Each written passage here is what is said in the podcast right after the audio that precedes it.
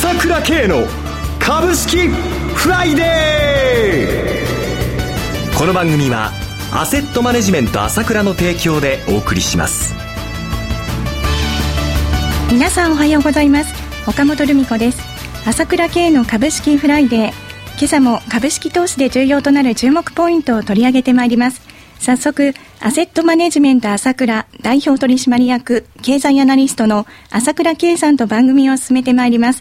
朝倉さんおはようございます。おはようございます。よろしくお願いします。よろしくお願いします。9月に入りまして日経平均株価トピックスともに4日続伸。昨日はニューヨークダウナスダックも小幅続伸。為替が1ドル100円台に入ってきまして、7時40分過ぎには100円24銭前後と7月25日以来およそ1ヶ月半ぶりの円安ドル高水準をつけてきました。現在は100円当選前後の動きとなっていますが、1週間振り返っていかがご覧になっていますか？そうですね。ついに為替も100円に乗せてきた。ええー、それから日経平均が9月はどうかなというね、そういう懸念をよそに上がってきた。はい、そうですね。そしてここでいよいよオリンピックが決まるのか決まらないのか。はい、まさにこう、面白いと言ってはあれかもしれませんけれども、えー、際どいないしはこう、動きが出てきましたよね。ようやく動き、動きが出てきましたよね。そして日経平均株価が1万4000円台を保っているのも、ちょっと何かこれは変わってきている証なんですかね？そう思いますよ。はい、だって今週なんか一番動けないところなんですよ。はい。オリンピックが決まるかどうかとかね。そうですね。それから雇用情勢、雇用統計はどうかとかね。はい。それから GDP の改定値来週ね。ええー。それから G20 でしょ。はい。一番今週は動けない週だったんですよ。はい。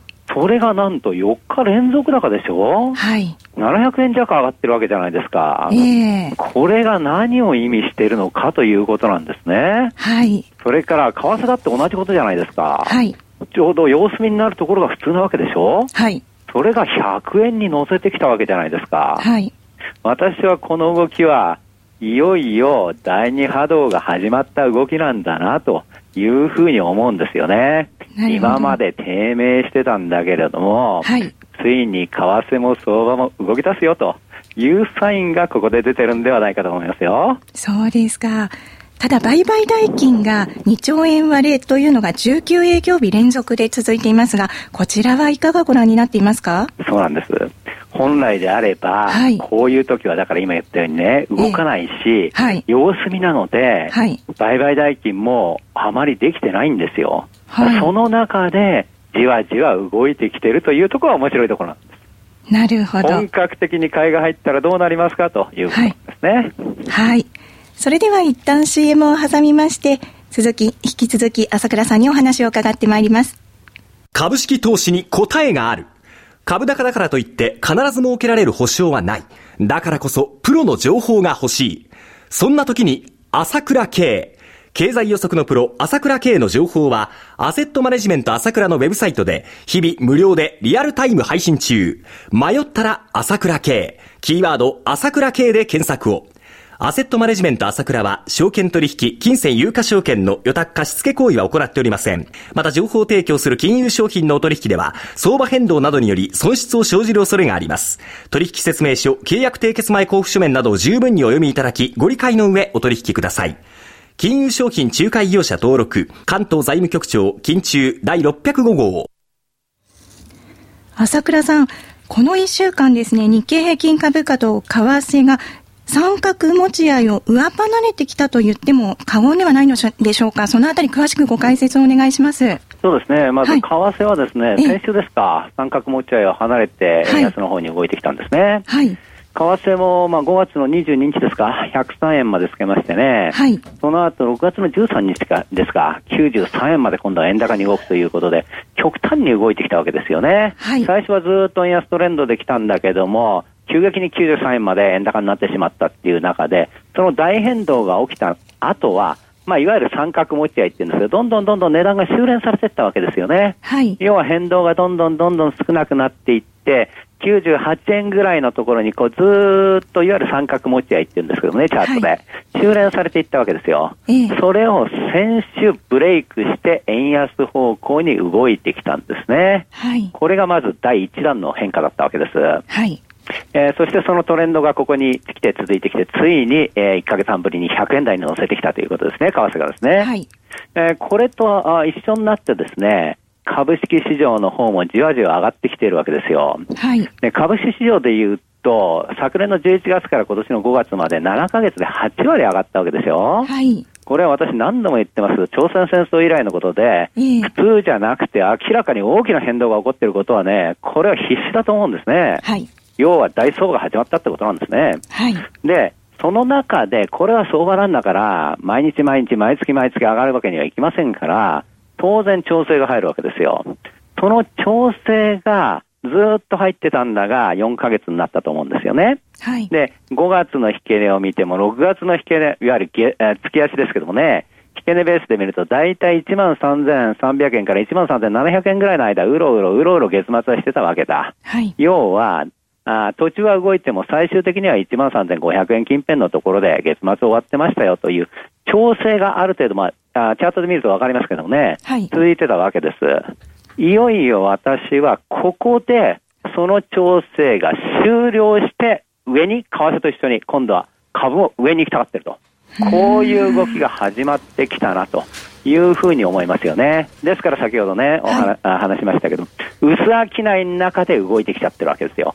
綺麗に薄商いんだけど、商いなんだけど、じわじわじわじわ動くということが始まってきたわけですよね。これで、オリンピックなんですけれども、はい、まあ、これ、汚染水の問題で今いじめられてますけどね。海外のメディアからすごく質問を浴びてますよね。ですね、えー、これで今、もう際どいところと言われてますけど、えー、私は東京だと思いますよ。っていうのは、汚染水って言ってもね、はい、日本人は汚染水関係ないじゃないかって気はあると思うんですね。あそこの汚染水が東京に影響をもたらすわけないっていうのは我々の感覚でわかるじゃないですか。はい、東京来てる委員はわかると思いますよ。まあ、その問題も完璧にやるってことは安倍さんがプレゼンするでしょうし、はい、私はこの今のアベノミクスから流れてきた株の上昇、それから今回こう上がってきた流れを見ると、綺麗にですね、東京がですね、招致成功してですね、第2弾のですね、上げが始まってくるということになると思います。その前哨戦というか、兆しが今週始まってきたということだと思いますよね。なるほど。はい、それでは一旦 CM を挟みまして、新しい相場が始まるだろうと朝倉さんは読まれているわけですが、そのあたりを詳しく伺ってまいります。今、朝倉慶が熱い。その鋭い分析力で注目を集める経済予測のプロ、朝倉慶が代表を務めるアセットマネジメント朝倉では、日々の株式情報を無料でリアルタイム配信中。アベノミクスで上昇した株式相場、投資家はここからどう対処すべきか。迷ったら朝倉慶。キーワード朝倉慶で検索を。アセットマネジメント朝倉は、証券取引、金銭有価証券の予託貸付行為は行っておりません。また、情報提供する金融商品のお取引では、相場変動などにより損失を生じる恐れがあります。取引説明書、契約締結前交付書面などを十分にお読みいただき、ご理解の上お取引ください。金融商品仲介業者登録、関東財務局長、金中第605号。朝倉さん、ズバリ今後はどのような展開になっていくと予想されますか？まあ私、毎週これで話してるわけですけれども、えー、日本のね、投資家売ってばかりですよということをお話してきました。はい、えー、そしてですね、この直近で見るとですね、えー、外国人が若干売ってるんですよね。例えば先週1000億売ったという数字が出てきてて、国内税が若干買ってるっていうわけですよね、数字的には。はい。だけど私ここで注目したのは前も言いましたけど、先週も言いましたけど、外国人は11兆3000億も買って、まあ若干売ってるぐらいですから、売ってるうちに入らないで様子見してるだけなわけですよね。はい、基本的には。そして注目したいのが、国内税の売りがなくなってきたよということなんですよ。国内税の売りがなくなってきた。売りが、はいはいはい。はいずっと生命保険にしても、ええ、信託銀行にしても、え、まあ都銀、地銀にしてもですね、はい、まあずっと売ってたわけですよ、株が。株をね、はい、日本株を。はい、えー、個人は上がると売るという投資法でしたけどね。それが、売らなく、売り株数がなくなってきちゃったんですよ。はい、要は私は、もう、売り尽くしたんだなというふうに考えてます。日本の国内税はほとんどはね。はい。っていうことはもう売り物がありませんよという段階に近づいてきてるんだと思うんですね、相場は。はい。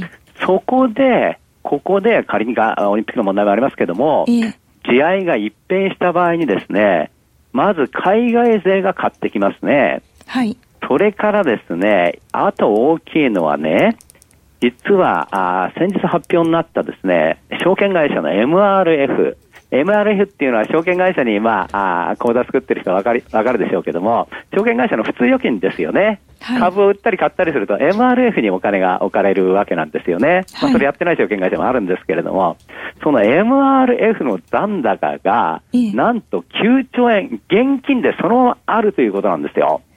これは、はいもう小泉あ、いわゆる2006年とか7年、ああいった相場の時よりも、もっと大きな、この、いわゆる MR ヘルと最大の額が9兆円今、現金であの保有されてるわけです。はい。ということは、このお金は、まあ、国内の投資家ですけども、はい、まあ、個人投資家ですけどもね、はい、株を買いたいなと思って待機してるお金があるんですよ。9兆円。そうです。はい、で、このお金は何かがあれば動き出すわけです。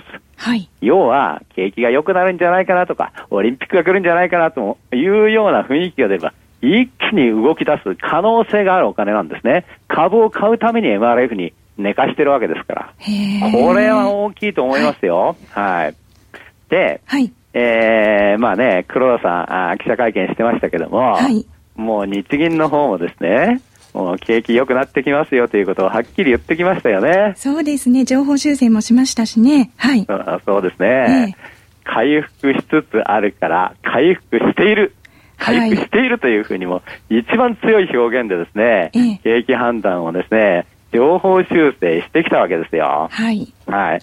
えー、そういう意味ではね、まあ、いよいよですね、えー、来週発表になる、まあ、GDP の改定値ですね。月曜日朝の寄り付き前に発表される、はい。そうですね。4、6月期 GDP 二次速報ですね。はい。はい、えー、これは民間の予想ですと、例えば野村証券なんかは4.3%増ということで言ってましてね、はい。軒並みですね、もう最初の速報値が2.6%なんですから。はい。で、えー、これがですね、もうほとんどの経済の研究機関ですね、はい、あこういうところがですね3、3%の後半から4%の上と、前半ということで出してきてるわけですね。はい、設備投資が盛り盛り上がってきたというか、今まで設備投資の数字が出てきてなかったんですよ。もうアンケート調査でやるって言ってるわけですから、それが徐々に出てきてるわけで、はい、明らかにそういう意味では、あ企業マインドも好転という中でそういう数字も出てくるという中でね、はい、もう情報修正必死だということですね。わかりました。はい。